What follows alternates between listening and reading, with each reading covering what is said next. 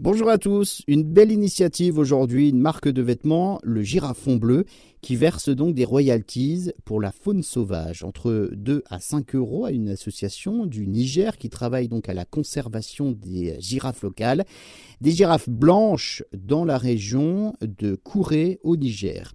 La marque cherche effectivement à produire plus durable dans un secteur où la mode régulièrement est pointée du doigt pour son euh, lourd bilan carbone. Il faut dire que la population totale des girafes a fondu de 40% en 30 ans.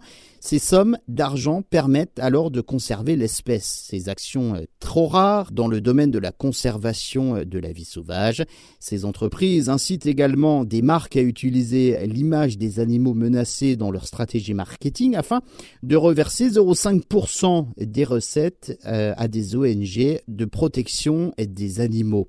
Dernier exemple en date, c'est Sophie Lagirac. Cette année, euh, pour ses 60 ans et pour la toute première fois, la marque du célèbre jouet pour nourrissons a commercialisé un coffret spécial euh, pour lequel un euro était donc euh, reversé à chaque vente à la Giraffe Conservation Foundation, la GFU, l'opération qui a donc tout de même hein, permis de récolter près de 60 000 euros.